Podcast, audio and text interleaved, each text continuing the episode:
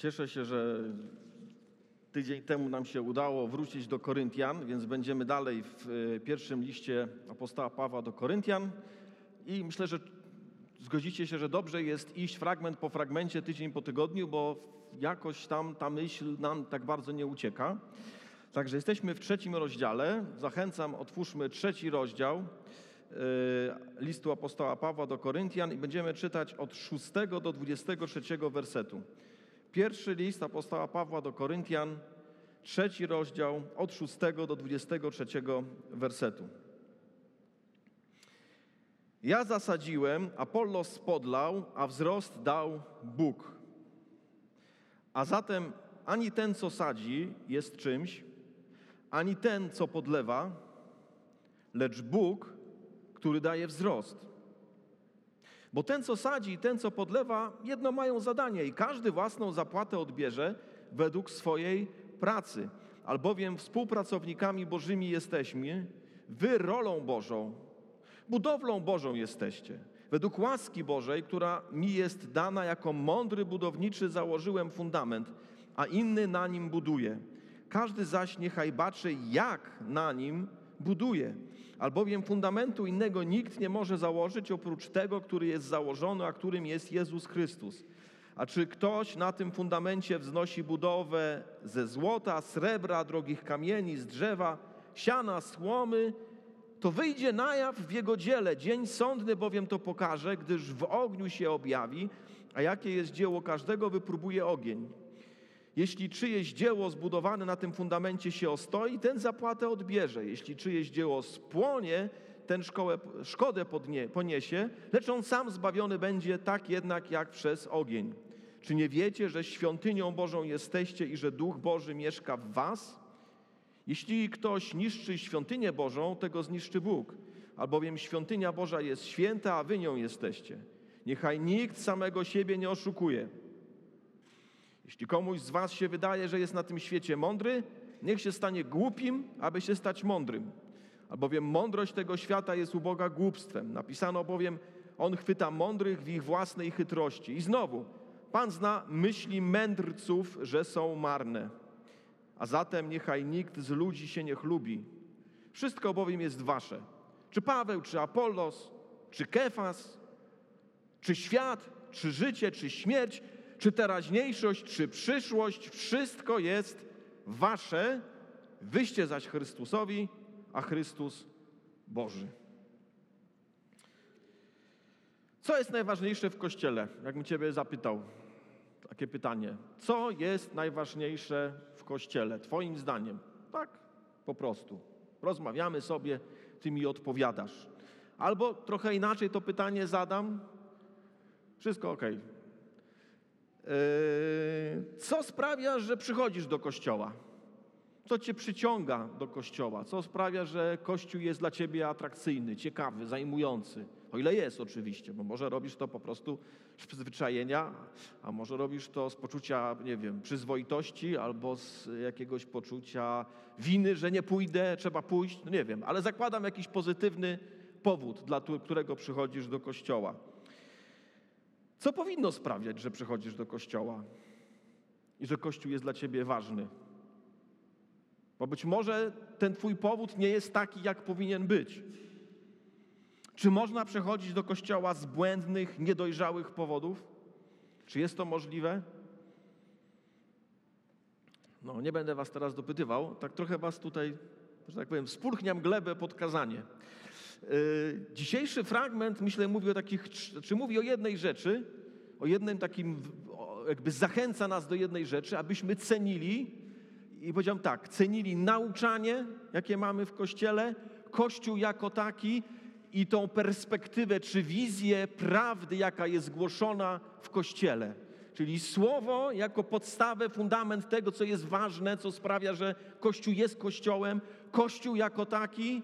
I tą wizję, o której tutaj apostoł Paweł mówi, która mam nadzieję, że was zaskoczy i zainspiruje do tego, żeby szerzej patrzeć na chrześcijaństwo. I te trzy rzeczy właśnie w tym dzisiejszym fragmencie widzimy. Także ceń Słowo, ceń Kościół i ceń Bożą wizję, którą Bóg ma w Jezusie Chrystusie. Dla ciebie i dla Kościoła.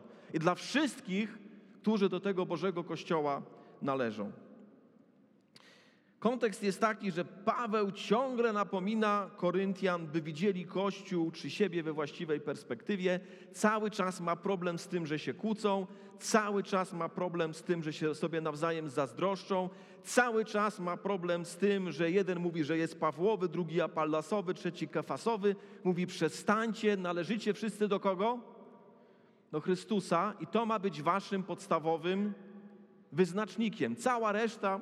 No jeden może lubić kogoś mniej, bardziej, lubmy sobie, ale nie dzielmy się, skoro jesteśmy w Chrystusie. Nie dzielmy się, skoro jesteśmy w Chrystusie, bo jeśli naprawdę jesteśmy w Chrystusie, to łączy nas to, co jest najmocniejsze i wszystkie inne rzeczy muszą w perspektywie tego, że jesteśmy razem w Jezusie Chrystusie, po prostu być drugorzędne. A jak stają się pierwszorzędne, to jest bardzo, bardzo źle. A więc Bóg, Jezus Chrystus muszą być ważniejsi niż nasze sympatie do nauczycieli, do jakiejś ludzkiej mądrości, do jakiegoś sposobu przemawiania. To sobie możemy mieć takie preferencje, ale one muszą być wtórne, a nie podstawowe, tak jak niestety było z Koryntianami. I ostatnio tydzień temu mówiłem to słowo otrzeźwienia od, w trzecim rozdziale od jeden do pięciu, gdzie tak naprawdę apostoł Paweł im po prostu mówi: nie uważajcie się za mądrzejszych niż jesteście, jesteście cieleśni, skoro się kłócicie, zazdrościcie sobie, oprzytomnijcie, ogarnijcie się, może byśmy dzisiaj powiedzieli, i nie myślcie, że jesteście tacy super, no bo nie jesteście. Trochę pokory by się wam przydało, trochę autorefleksji, już tak mówiąc najbardziej węzłowo. I dzisiejszy fragment dalej ciągnie ten sam temat tych niesłusznych podziałów w Koryncie i Paweł tutaj używa dwóch obrazów bardzo ciekawych, różnie myśl, jakby rozumianych, szczególnie ten drugi obraz jest bardzo dziwnie wykorzystywany przez różnych, różne osoby w różnych teologiach, więc mam nadzieję, że będzie to dla was ciekawe, jak ja wam to przedstawię, w zgodzie z moim najlepszym przekonaniem. A więc najpierw jest pole, potem jest budowa, budowa domu. Takie dwie rzeczy tutaj apostoł Paweł na, na, tymi dwoma y, właśnie y, obrazami się posługuje i ostatecznie daje nam, y, daje nam y, pewien wniosek z całości. Od osiemnastego do końca pewien wniosek z całości, gdzie właśnie widzimy, że to Pan daje nauczycielom cokolwiek dokonać i że to nie dzieje się od nich samych. Także takie trzy części. Jeden obraz, obraz roli, obraz budowy domu, a ostatecznie wiemy, że świątyni i wnioski. Także o tych trzech rzeczach chciałbym, żebyśmy dzisiaj yy, porozmawiali, czy żebyśmy się na, na, na nich skupili. A więc najpierw pierwszy przykład, Kościół jako Boża rola, Boże pole, od szóstego do dziewiątego wersetu. Werset szósty mówi tak: ja zasadziłem, Apollos podlał, a wzrost dał Bóg. Trzy rzeczy się dzieją. Ktoś sadzi, ktoś podlewa i ktoś daje wzrost. Czy to są wszystko tak samo ważne rzeczy, czy nie? Jak myślicie? Jest jakaś gradacja? No to... Zrobimy eksperyment, dobra? Przygotowałem się dzisiaj. Mam tutaj takie fajne, yy, mam nadzieję, znaczy ja ten kamień bardzo lubię, bo to w ogóle jest taki indyjski kamień, to jest takie indyjskie narzędzie. Jakbyście chcieli później sobie zobaczyć, to taki, taki kamień mam, kiedyś przywiozłem, gdzieś tam ze Stanów. A tu mam wodę. Teraz wyobraźcie sobie, że jestem tym, który sadzi ten kamień, dobra? Sadzę kamień i podlewam ten kamień. Uwaga, podlewam kamień, który jest sadzony. Jak myślicie, czy on wzrośnie? Kto jest za tym, że on wzrośnie, ręka w górę? Zrobiłem dwie bardzo ważne rzeczy. Posadziłem go? Posadziłem. Podlałem go? I co? I czemu nie macie nadziei, że on wzrośnie? Z jakiego powodu? Bo jest kamieniem. Bardzo dobrze, bardzo, bardzo poprawne. Bardzo wnioski są poprawne. Natomiast dzięki te, tej małej lekcji chciałem wam, chciałem wam unaocznić, że przy całej doniosłości sadzenia I przy całej doniosłości podlewania, co jest najważniejsze? Zdolność wzrostu. Jeśli Bóg nie dał kamieniowi zdolności wzrostu, to on nie wzrośnie. Choćbym go sadził przez całe moje życie, choćbym go podlewał przez całe drugie moje życie, to on nie wzrośnie, bo nie jest w stanie wzrosnąć, bo zdolność wzrostu daje Bóg. I zwróćcie uwagę, że przy właśnie to zdolność wzrostu sprawia, że coś rośnie. Przy całej sympaty, sympatycznym, ważnym, trochę przynajmniej, yy, znaczeniu sadzenia i podlewania.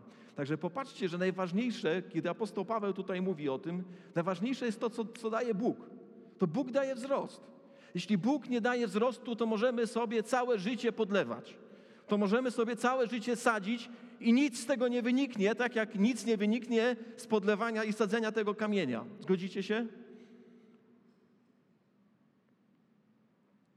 I po co o tym mówić? Ja myślę, że warto o tym mówić dlatego, że niestety mamy skłonność do takiego niebezpiecznego złudzenia, że właśnie najważniejsze to jest to, co my robimy, że sadzimy i podlewamy. I zapominamy o tym, że to ma sens jakikolwiek tylko i wyłącznie dlatego, że Bóg jest tym, który daje zdolność wzrostu temu, co sadzimy i temu, co podlewamy. Że to Bóg daje wzrost i to jest sedno. Bez tej, tego Bożego daru, bez Bożego daru życia duchowego nikt z nas by nie wzrastał. Nikt z nas by duchowo nie wzrastał. Jeśli nie masz od Boga takiego daru życia duchowego, nie będziesz duchowo wzrastać. To Bóg ostatecznie jest tym, który jest najważniejszy. Mimo, że tak bardzo Go nie widać. No bo nie, nie, nie widzimy Go tutaj fizycznie pośród nas. Ale kto jest najważniejszy w Kościele? Bóg, który daje wzrost. Bóg, który daje wzrost. I chciałbym nas zachęcić, żebyśmy cenili ten Boży dar. Bez Niego, bez tego Bożego daru, łaskawego daru, wzrostu duchowego, nic nie miałoby sensu. To, co ja mówię, nie miałoby sensu, śpiewanie nie miałoby sensu, modlitwa nie miałaby sensu, świadectwo nie miałoby sensu. No nic, to, to, to co to byłoby? Odbywałoby się, no i co z tego? Jak ktoś ma kamienne serce, to co? Co może przyjść do, do kościoła, no, może mu się nawet coś tam podobać w tym kościele, ale jakie to ma znaczenie ostatecznie? Żadnego to nie ma znaczenia. Bez Boga, który daje wzrost. Amen? Widzimy? To jest sedno tego obrazu, który tutaj nam apostoł Paweł przedstawia. Ani ten, co sadzi, jest czymś, ani ten, co podlewa, lecz Bóg, który daje wzrost. To jest werset siódmy. Ceńmy ten Boży dar, Boży dar właśnie życia duchowego. I drugi przykład, przykład, który jest trudniejszy, od dziewiątego wersetu się zaczyna. Zwróćcie uwagę, że ten dziewiąty werset tak się trochę właśnie przeskakuje tak z jednego w drugi, tak jakby mu się coś skojarzyło, bo mówi, albowiem współpracownikami Bożymi jesteśmy, wy rolą Bożą, i nagle się pojawia, budowlą Bożą jesteście. Czyli tak jakby widzi, go, widzi ich jako rolę, a potem mówi, i budowlą Bożą jesteście. I, przed, I przechodzi dalej do mówienia o nich, ale już nie jako o roli Bożej, ale jako o Bożej budowli. I to jest bardzo ważne, bo bardzo często się ten fragment gdzieś zaczyna, tam wiecie, jakiś czyściec niektórzy widzą, niektórzy mówią jeszcze o jakichś tam różnych koronach, że my jakieś korony będziemy dostawać, ale zwróćcie uwagę, że kontekst jest dalej ten sam. Kontekst jest taki, żeby oni się nie wywyższali, żeby rozumieli, kim są i kim są nauczyciele. I w tym kontekście się pojawia ten drugi obraz, który apostoł Paweł tutaj używa, czyli obraz budowli czy budowy Bożej.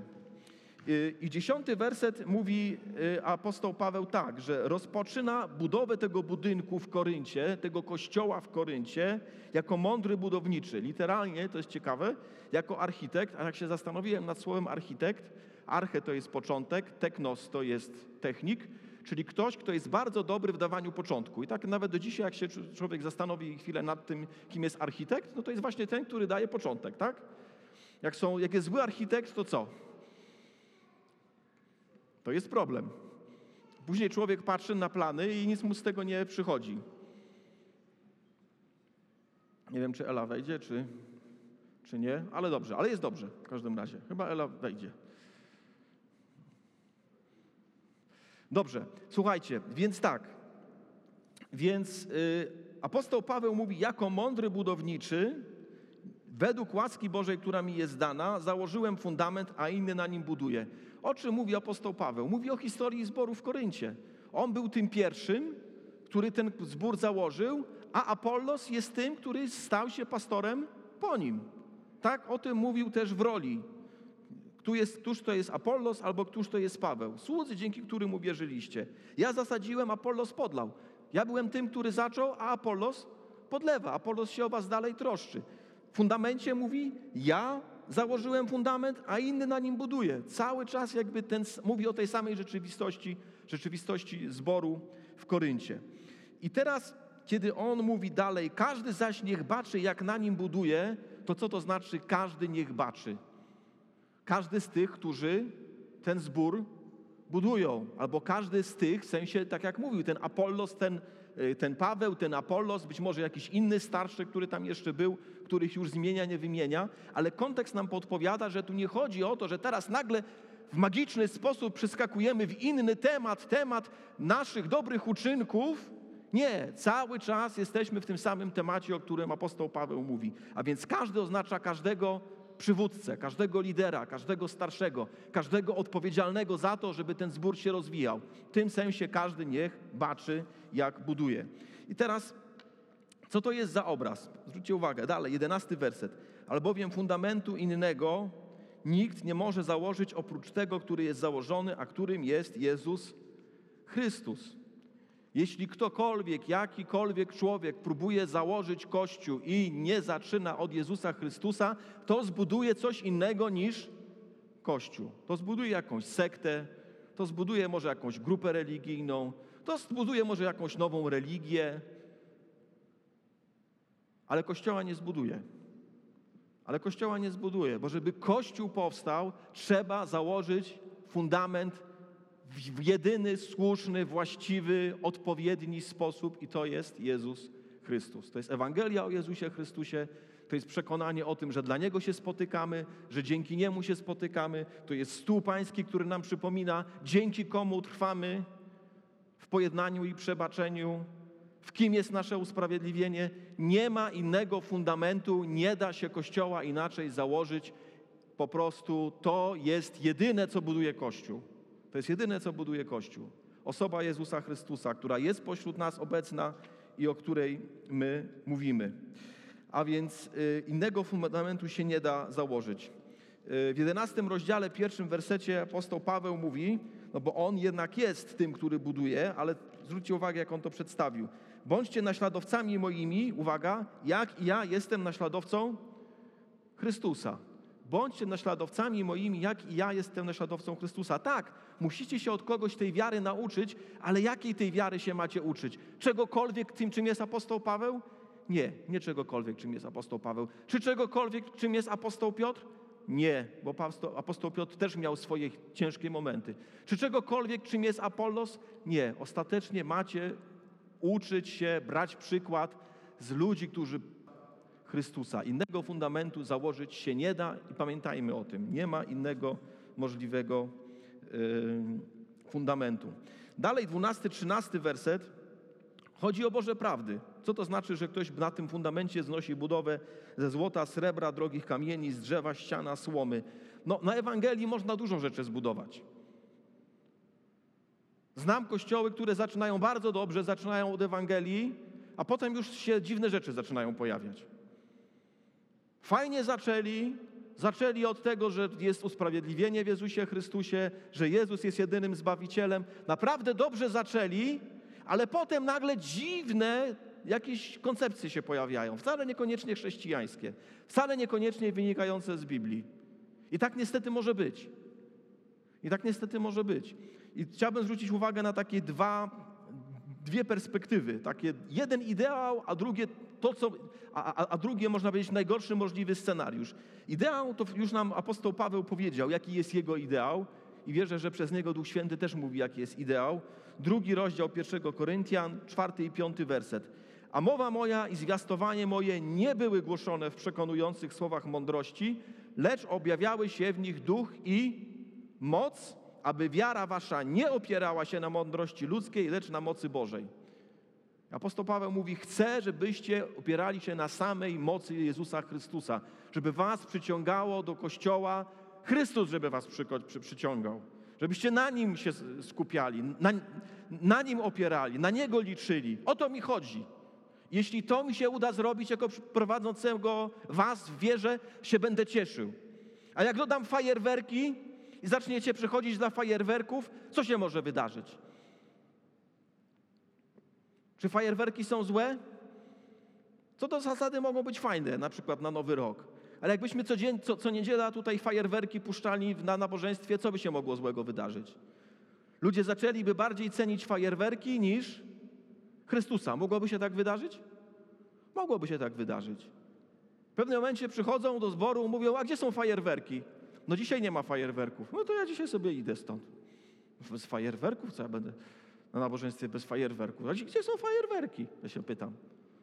Gdzie są fajerwerki? No, przecież zawsze były fajerwerki.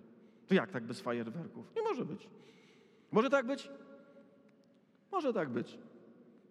Apostoł Paweł mówi, ja bardzo chcę, o to mi chodzi. Nie o to chodzi, że cieszmy się tym, co mamy. Nieraz mówię, powtórzę, fajnie, że mamy fajną kaplicę, fajnie, że mamy fajny system nagłaśniający, fajnie, że tam ktoś sobie może słucha, słuchać kazań, że one się... Fajne, to wszystko jest fajne, ale jakby tego nie było, to co? To Chrystus jest dalej obecny i najważniejsze sedno Kościoła jest dalej sednem Kościoła. Tak czy nie? Nie o to chodzi. Nie o to chodzi. Ale zwróćcie uwagę, że niestety zdarza się inaczej i o tym nas przestrzega apostoł Paweł w swoim ostatnim liście, drugim Tymoteusza, czwarty rozdział. Drugi Tymoteusza, czwarty rozdział, trzy cztery. I tam mówi o takiej sytuacji, która może się zdarzyć. Nie mówi hipotetycznie, ale mówi o sytuacji, która się niestety może zdarzyć i powiedzmy sobie uczciwie, zdarza się. Zdarza się, mimo że fundament jest założony. Mimo że fundament jest założony. Czwarty rozdział, trzeci i czwarty werset. Albowiem przyjdzie czas, mówi o Kościele. Nie mówi o jakimś niekościele. Nie, mówi o Kościele. Albowiem przyjdzie czas, że zdrowej nauki nie ścierpią. Co to znaczy nie ścierpią? Nie wytrzymają. Nie wytrzymają. Ale według swoich upodobań nazbierają sobie nauczycieli, żądni, czyli pragnący tego, co ucho łechce, i odwrócą ucho od prawdy, a zwrócą się ku baśniom. Odwrócą ucho od prawdy, a zwrócą się ku baśniom. To zwróćcie uwagę, tak jest bardzo często, że ktoś nie jest na tyle odważny, żeby się od Kościoła odwrócić, ale chce, żeby ten Kościół mu mówił to, czego on chce, co on chce usłyszeć. Żeby go pogłaskał, przytulił, broń Boże napomniał, broń Boże jakieś twardsze słowo powiedział, broń Boże jakieś wyzwanie rzucił dla wiary. No nie, po prostu mów mi, że jest super. Mów mi, że ja jestem super. Mów mi, że wszystko jest fajnie ze mną. I tyle. I tyle. Myślę, że to niestety możliwy upadek, który, który bywa. Nauczanie w tej perspektywie ma dostosować się do przekonań słuchacza i upewniać słuchacza, że wszystko, wszystko, wszystko, wszystko z nim jest ekstra. Problem jest taki, że tak jak czytamy tutaj ten fragment z trzeciego rozdziału, pierwszego listu, to jest drewno, siano lub słoma. Innymi słowy, jak ktoś na tym buduje swoje życie, to kiedyś stanie przed Chrystusem i co się okaże? Okaże się, że nie zbudował nic trwałego. Okaże się, że to całe jego życie po prostu jest puste. Jest niczym, nie ma wartości. Dlaczego? No bo żył dla siebie. Bo żył dla siebie. Może mu się fajnie żyło. Może mu się fajnie żyło, ale żył dla siebie. I będzie to spalone. To wyjdzie na jaw w jego dziele. Co to znaczy wyjdzie na jaw w jego dziele? No, że nie wiem, jakoś Chrystus to zweryfikuje. To jest obraz. Ale Chrystus zweryfikuje to nasze życie. Czy to było życie wiary? Czy życie dla siebie? Czy to było życie w posłuszeństwie? Czy to było w takim życiu minimum, żeby zbawienia nie stracić? No, jakoś zachować się do końca.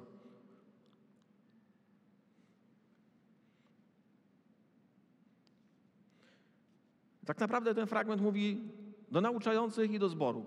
Do nauczających jest przestrogą. Dawaj ludziom to, co jest w Słowie. Dawaj ludziom to, co jest w Słowie. Nie omijaj rzeczy, które są srebrem, drogimi kamieniami, złotem.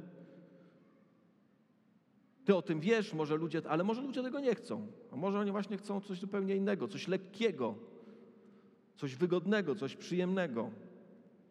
I to jest do nas, szanowni bracia, którzy głosimy zastosowanie. Ale do zboru też jest zastosowanie. Do zboru jest takie zastosowanie. Czego oczekujesz od Kościoła? Jakiego słowa oczekujesz od Kościoła? Co chcesz usłyszeć? I teraz nie chodzi o to, że ma tutaj ktoś się drzeć na non-stop i was tutaj z góry na dół, nie wiem, krytykować. To nie o to chodzi. Słowo Boże zachęca, mobilizuje, ale Słowo Boże też napomina. Słowo Boże też prostuje. Słowo Boże też rzuca wyzwania. Zachęca, żeby pójść dalej. Też robi to wszystko Słowo Boże. Wzywa do dojrzałości. Wzywa do pracy nad sobą. To wszystko jest w Bożym Słowie, więc pytanie brzmi, czego oczekujesz od Kościoła? Czy służenia Twoim doczesnym oczekiwaniom, czy przygotowywaniem Ciebie na spotkanie z Chrystusem, kiedy wróci w chwale, sądzić żywych i umarłych, a królestwu Jego nie będzie końca? Czy masz taką perspektywę? Czy masz dzisiaj taką perspektywę, że masz być gotowy na ten dzień?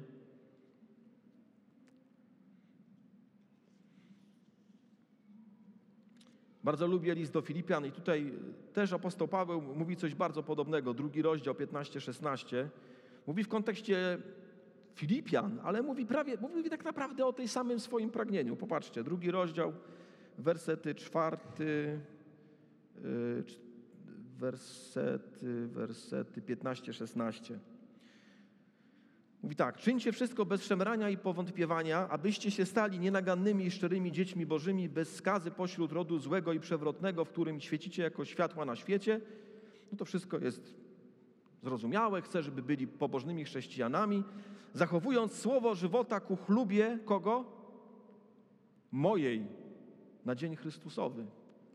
Apostoł Paweł chce, chce stanąć przed Chrystusem jako dobry nauczyciel.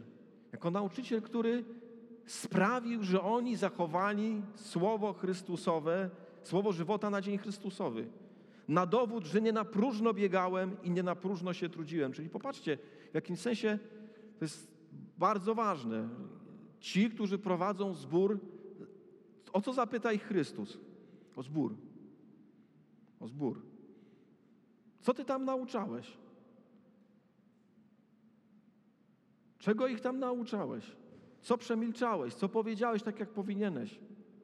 Bardzo ważne słowa. Dzisiaj moim zdaniem takie, wiecie, nie wiem, chyba nie, nie, nie, nie za częste. Nie za częste. Więc wybaczcie też czasem nam, kiedy coś mówimy, kiedy coś wynika z Biblii, co może jest twarde i ciężkie, a nie lekkie, bo po prostu jeśli to tam jest, to to tam jest. I tyle. I nie za bardzo jest, jesteśmy w stanie to zmienić. Może nawet byśmy woleli, żebyście nas wszyscy lubili. No ale nie zawsze tak się da. Czego oczekujesz od Kościoła? Myślę, że to jest bardzo ważne pytanie. Ceń Słowo. Tak pozytywnie prze, tłumacząc to, ceń Słowo. Ceń Słowo. Że to Słowo jest wykładane, tłumaczone, może czasami nieudolnie, ale jednak z przekonaniem.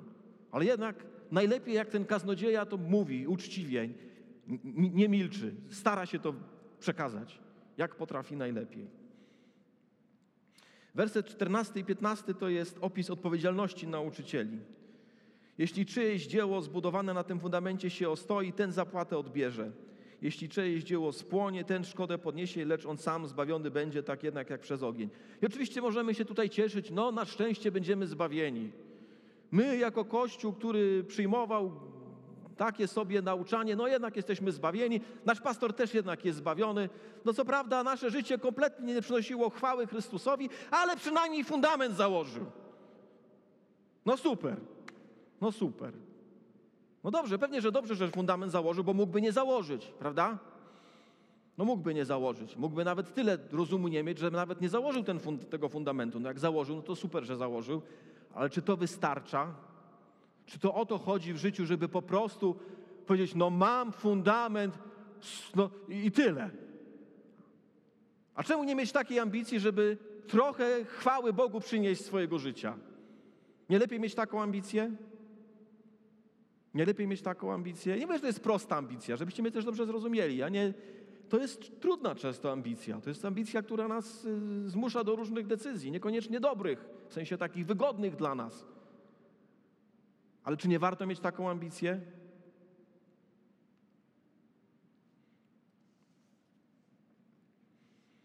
A więc fundament to podstawa. Bez tego fundamentu nie ruszymy. To jest o fundamencie. Zaraz będzie stół pański, który nam przypomina o fundamencie. Czy masz ten fundament w swoim życiu? Ale równie jest ważne, co budujesz na tym fundamencie. Czy przyjmujesz to słowo,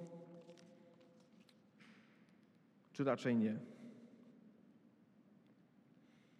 Ceńmy słowo, ceńmy fundament, ale ceńmy również Kościół, Twoje i moje miejsce wzrostu. Ceńmy to. Ceńmy, że, że je mamy. Dalej, werset szesnasty, siedemnasty. Dowiadujemy się, że to nie jest po prostu jakiś budynek, ale w, w głowie apostoła Pawła widzimy, że to był budynek świątyni. Że Kościół nie jest po prostu jakimś budynkiem, ale jest samą świątynią Bożą. Wiemy, że świątynia została w roku siedemdziesiątym zniszczona.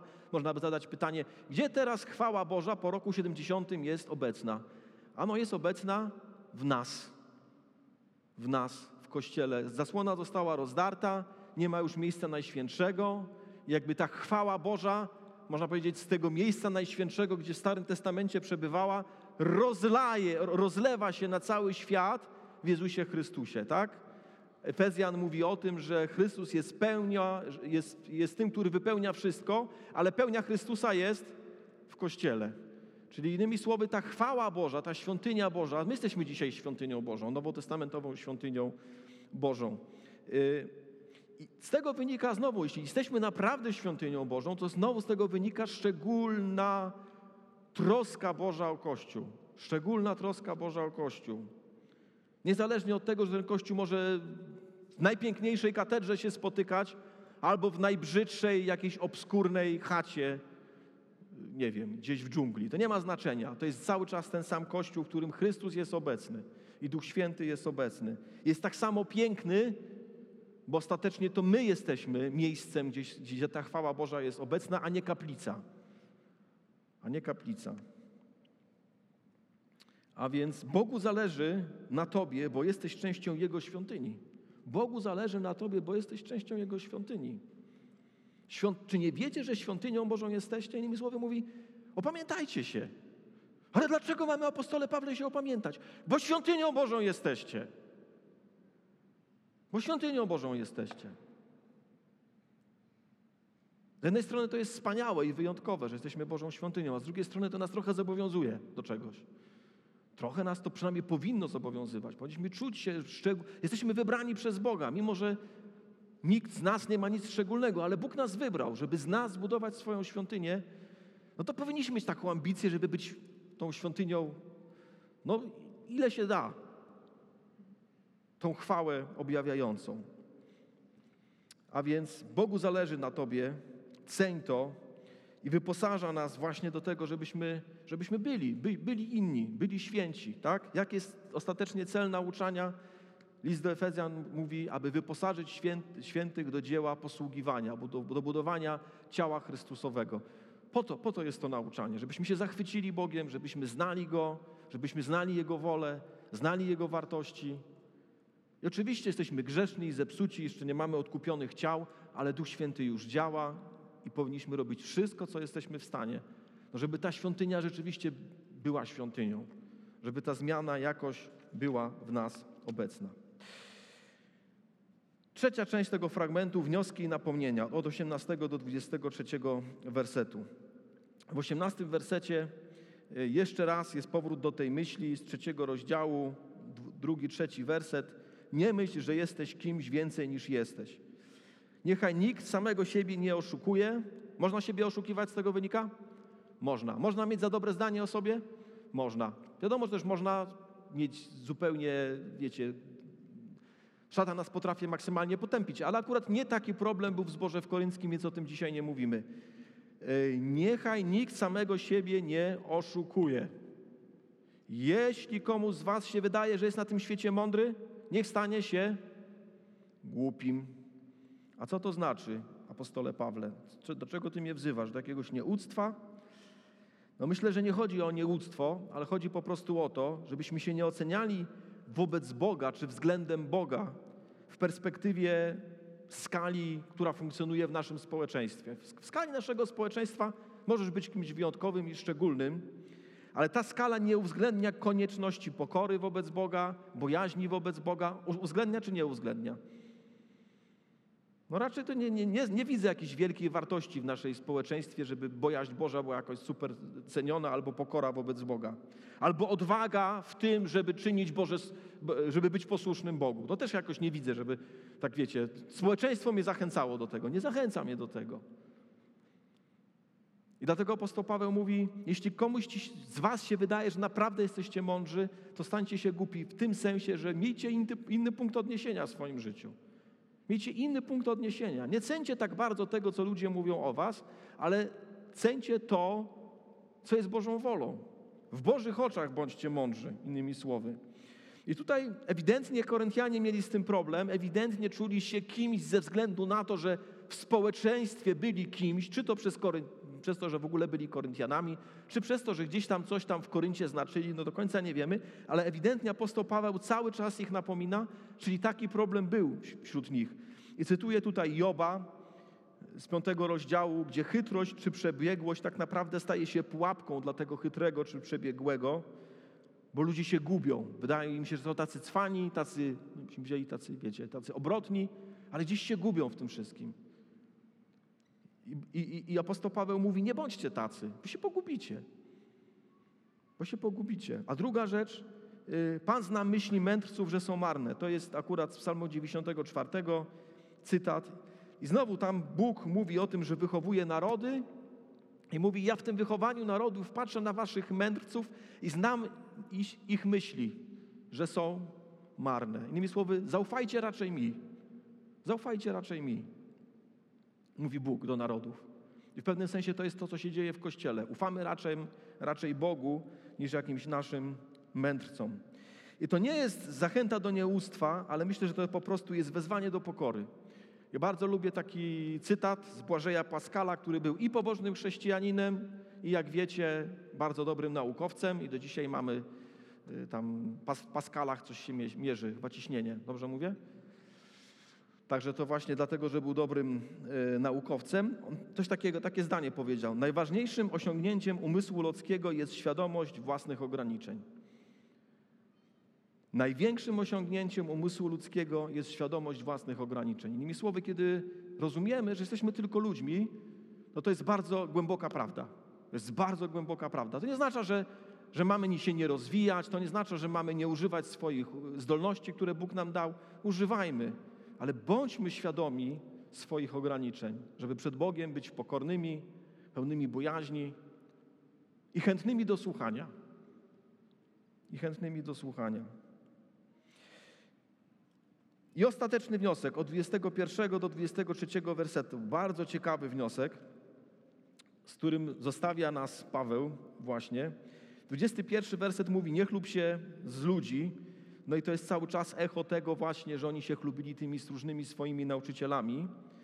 dwudziesty pierwszy werset. Niechaj nikt z ludzi się nie, nie chlubi, wszystko bowiem jest wasze. Wszystko bowiem jest wasze. I to jest bardzo ciekawe zdanie. Co to znaczy, że wszystko jest nasze? I tak naprawdę nie wiem, czy wierzymy w to, że wszystko jest nasze. Ja nie wierzę w to, muszę uczciwie przyznać. Jak robiłem to kazanie, to sobie musiałem przypomnieć o tym. Co to znaczy, że wszystko jest nasze? To znaczy, że cały wszechświat służy Bożym planom. A w tych Bożych planach my jesteśmy kimś szczególnym. A w tych Bożych planach my mamy szczególną przyszłość. Strasznie dziwna myśl. Wszystko bowiem jest nasze, mówi apostoł Paweł. Nie skupiajcie się na tych małych rzeczach. Skupcie się na tym, co naprawdę macie w Chrystusie. Wszystko jest wasze. I zaczyna od takich małych rzeczy, czy Paweł, czy Apollos. Po co jest Paweł i Apollos? Po to, żeby wam służyć. A dlaczego wam służyć? Ano dlatego, że jesteście świątynią Bożą. A dlaczego jesteście świątynią Bożą? Bo Bóg ma plan dla swojej świątyni. A dlaczego Bóg ma plan dla swojej świątyni? Bo ma jakąś wieczność dla was. To jest dopiero początek. To jest dopiero początek. Nie skupiajcie się na Apollosie i, i, i Pawle. Fajne chłopaki to są, ale nie skupiajcie się na nich. Wszystko jest wasze. Czy Paweł, czy Apollos, czy Kefas, ale zwróćcie uwagę, nagle skacze znacznie wyżej, Paweł mówi. Czy świat? Świat jest nasz. Amen? No tak, średnio wam to amen wychodzi. Paweł, Apollos to jeszcze rozumiemy, Kefas to jeszcze rozumiemy, ale świat jest nasz? No jeszcze dziś nie, ale po co ten świat został stworzony? Dla panowania Chrystusa. Kiedy Chrystus powróci, świat będzie nasz, czy nie? Będzie, czy nie będzie? Jesteśmy przekonani? Tak, trochę przekonani jesteśmy, nie? Ale apostoł Paweł mówi, panowie, panie, bracia, siostry, wszystko jest wasze. Wszystko jest wasze. Zaczynamy dopiero tą przygodę z Chrystusem. Cała wieczność jest przed nami. Boże plany dla tej wieczności. Nieodgadnione, ale potężne, chwalebne, wspaniałe. Czemu się na tym nie skupiacie? Wszystko jest wasze. Czy świat, czy życie, czy śmierć, czy teraźniejszość nawet. Ja rozumiem to w taki sposób, że najważniejsza dzisiaj jest Boża wola. Może w newsach nie zobaczymy tego, że Królestwo Boże się rozprzestrzenia, ale w niebiańskich newsach zobaczymy, że Królestwo Boże się rozprzestrzenia, bo to o to właśnie chodzi. I te newsy niebiańskie, wyobraźmy sobie taką stację telewizyjną w niebie na chwilę, myślę, że są zupełnie inne niż nasze. Zupełnie inne niż nasze. Że tu się nawracają, tu się zbór, tu się zbór rodzi, tu są prześladowani, ale są wierni Chrystusowi. Zupełnie inne newsy. Zupełnie inne newsy. I to Królestwo Boże się rozprzestrzenia. Oni to widzą znacznie lepiej niż my, z tej swojej perspektywy, tego, co jest ważne, co jest istotne. Czy przyszłość? Przyszłość jest nasza. Wszystko jest wasze. Tak się kończy dwudziesty drugi werset. Wszystko jest wasze. Czy patrzysz tak na świat, na siebie i na Boga? Myślę, że nam jest głupio tak patrzeć. Takie trochę triumfalistyczne jest. I nie chodzi teraz o to, żebyśmy, wiecie, tak się czuli, wszystko do mnie należy, ja jestem taki fajny, super, ekstra. No nie. Ale czy nie jest to zachwycające, oszałamiające, że dzięki łasce Bożej należy właśnie do zwycięzcy, Jezusa Chrystusa, co prawda na razie odrzuconego, co prawda na razie lekceważonego, ale który prawdziwie zasiadł po, po prawicy Bożej i przyjdzie w chwale i każde kolano się ugnie i każdy język jest, wyzna, że Jezus jest Panem ku chwale Boga Ojca. Czy to nie jest wyjątkowe? Czy to nie jest szczególne? Czy to nie jest warte tego, żeby się tego trzymać w naszym życiu? Wszystko jest nasze. Amen? No tak, nasze jest. Moje jest wszystko. Tak, moje jest. Twoje też. Twoje też jest. Tak, tak. No właśnie, dobrze, dobrze. Dziękuję bardzo. Słuchajcie, wiem, że jest to ciężko, ciężko jest to uwierzyć, ale trzymajmy się Bożego Słowa, dobra? Spróbujmy.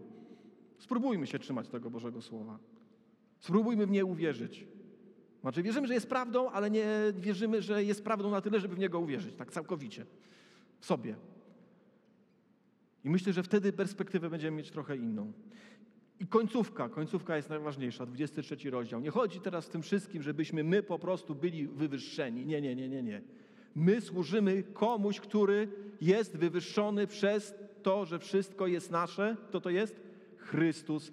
A Chrystus Boży.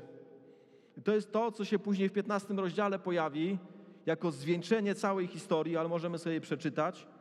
piętnasty rozdział, dwudziesty piąty werset.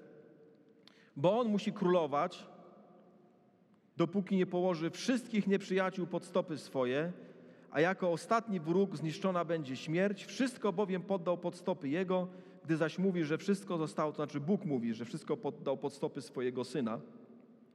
Gdy zaś mówi, że wszystko zostało poddane, rozumie się, że oprócz tego, który mu wszystko poddał. A gdy mu wszystko zostanie poddane, wtedy też i sam Syn będzie poddany temu, który mu poddał wszystko, aby Bóg był wszystkim we wszystkim. Popatrzcie, jaka wspaniała, chwalebna wizja historii. I w tej wizji historii my należymy do Niego. I wszystko jest nasze. I wkraczamy w jakąś nową rzeczywistość, która się rozpocznie, kiedy Chrystus powróci. I będziemy z Nim. Czy nie warto o tym myśleć? Czy nie warto tego, tej wizji gdzieś mieć przed oczami? Myślę, że warto.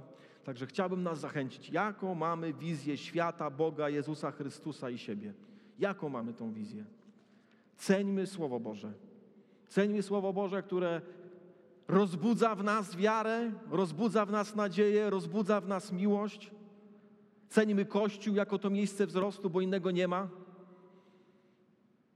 To jest to Boże miejsce rozwoju, to jest to Boże miejsce szlifowania, to jest to Boże miejsce budowania, to jest to Boże miejsce, gdzie ktoś nas będzie podlewał. I miejmy tą wizję, którą miał apostoł Paweł. Amen. Powstańmy i pomódlmy się.